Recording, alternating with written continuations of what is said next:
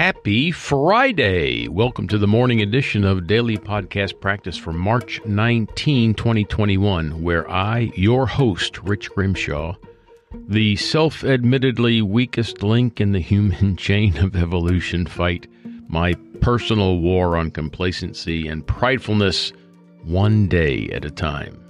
Here's a question for you Why do we dream? Lots of articles about that if you go looking on the World Wide Web, but today I have selected to read from Healthline.com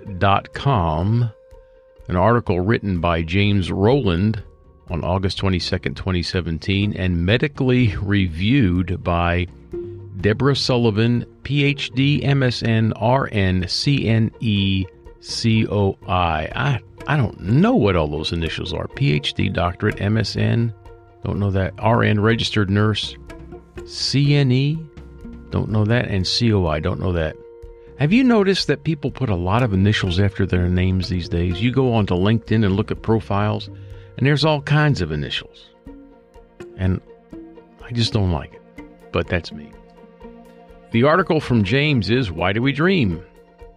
Dreams are hallucinations that occur during certain stages of sleep. They're strongest during REM sleep when you may be less likely to recall your dream. When you're awake, your thoughts have a certain logic to them. When you sleep, your brain is still active, but your thoughts or dreams often make little or no sense. True. This may be because the emotional centers of the brain trigger dreams rather than the logical regions. The role of dreams. Uh, researchers still don't entirely agree on the purpose. There are, however, some widely held beliefs and theories one of which is your dreams may be ways of confronting emotional dramas in your life. And because your brain is operating at a much more emotional level than when you're awake, your brain may make connections regarding your feelings that your conscious self wouldn't make. Kind of uh, removing the blocks. All right. Another thought is that dreams are flight or fight training. One of the areas of the brain that's most active during dreaming is the amygdala that's a very old part of the brain. It's the part of the brain associated with the survival instinct and the fight or flight response. One theory suggests that because the amygdala is more active during sleep than in your waking life, it may be the brain's way of getting you ready to deal with a threat. Fortunately, the brain stem sends out nerve signals during REM sleep that relax your muscles. That way, you don't try to punch or run in your sleep, except, boy, I've had some dreams lately where that's what I wanted to do. I have been feeling threatened by somebody in my immediate vicinity, and I scream at him and I holler at him, and all I do is thrash around in the bed, and Jen has to wake me up. Dreams as your muse. One theory for why we dream is that it helps facilitate our creative tendencies. Artists of all kinds create. Let's try that again. Artists of all kinds credit dreams with inspiring some of their most creative work.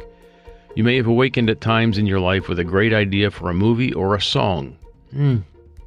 I can't say that that's ever happened to me. I, I don't know that I've ever had a great, groundbreaking idea. I've had some thoughts that I may have written down once or twice. And that's the thing about these ideas that you get. You don't write them down, they leave you. There's this certain uh, place that you're in as you're, you're you're kind of waking up and there's all kinds of activity and things seem so sharp and crisp and clear in your mind, and then moments later, it's gone. It's so ephemeral. Dreams as memory aids. One widely held theory about the purpose of dreams is that they help you store important memories and things you've learned, get rid of unimportant memories, and sort through complicated thoughts and feelings. Research shows that sleep helps store memories. If you learn new information and sleep on it, You'll be able to recall it better than if asked to remember that information without the benefit of sleep.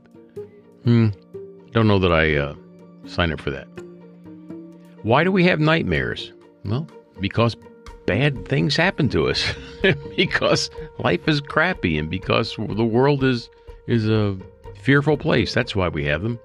Dreams that help you deal productively with emotions, memories, and other information may seem very helpful. The occasional nightmare is considered a dream that's simply more frightening or upsetting. Nightmares tend to be caused by stress, anxiety, or sometimes as a reaction to certain medications.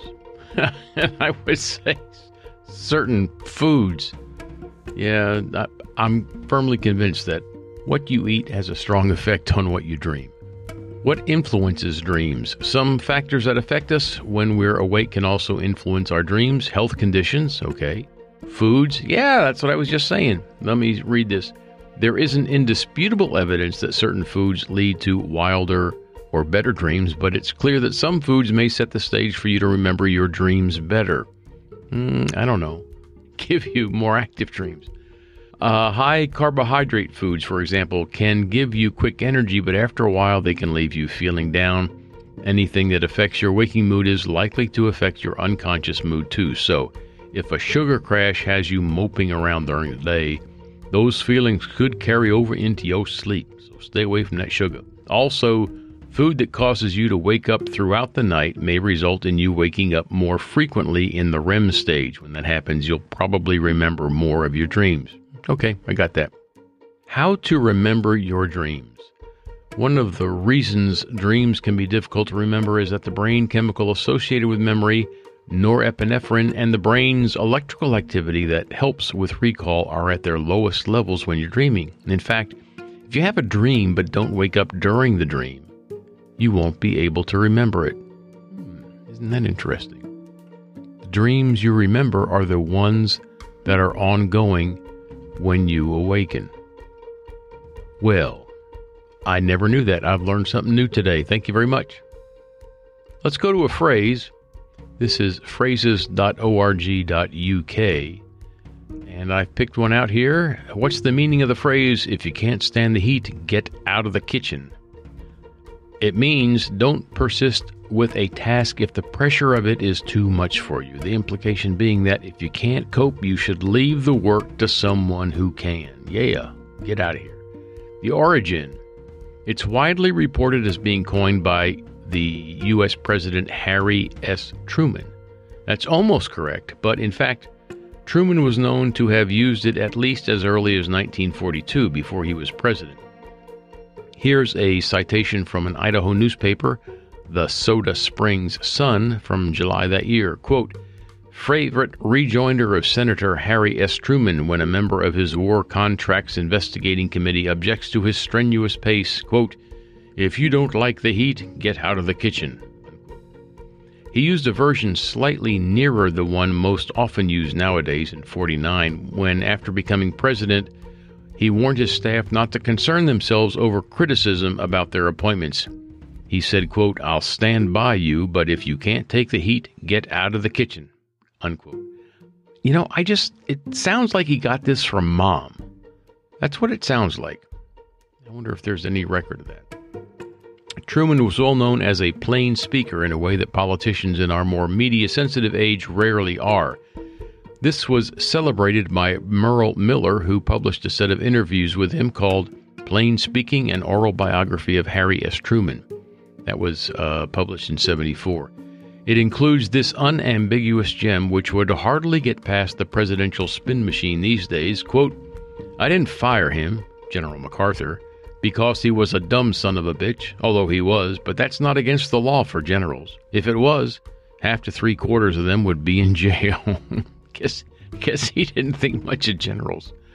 Um, the other phrase associated with Truman that has entered our language is the buck stops here.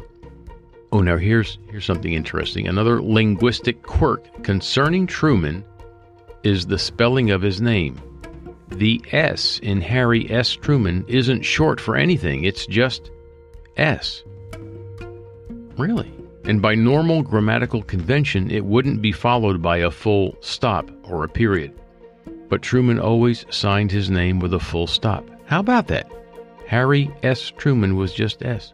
That reminds me of uh, uh, an engineer I worked with in my early engineering career. I was still in my 20s at Lockwood Greene Engineers in Atlanta.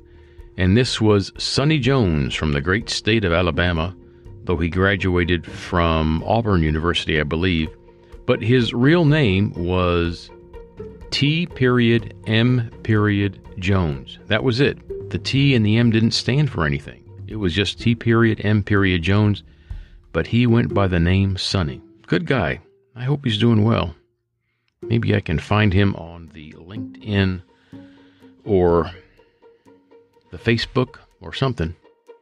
Well, Sonny, if you happen to hear this podcast wherever you are, I hope you'll get in touch. My contact information is at the website dailypodcastpractice.com. I'm Rich Grimshaw, and you are invited to join me again tomorrow if you can stand it. Thanks for listening.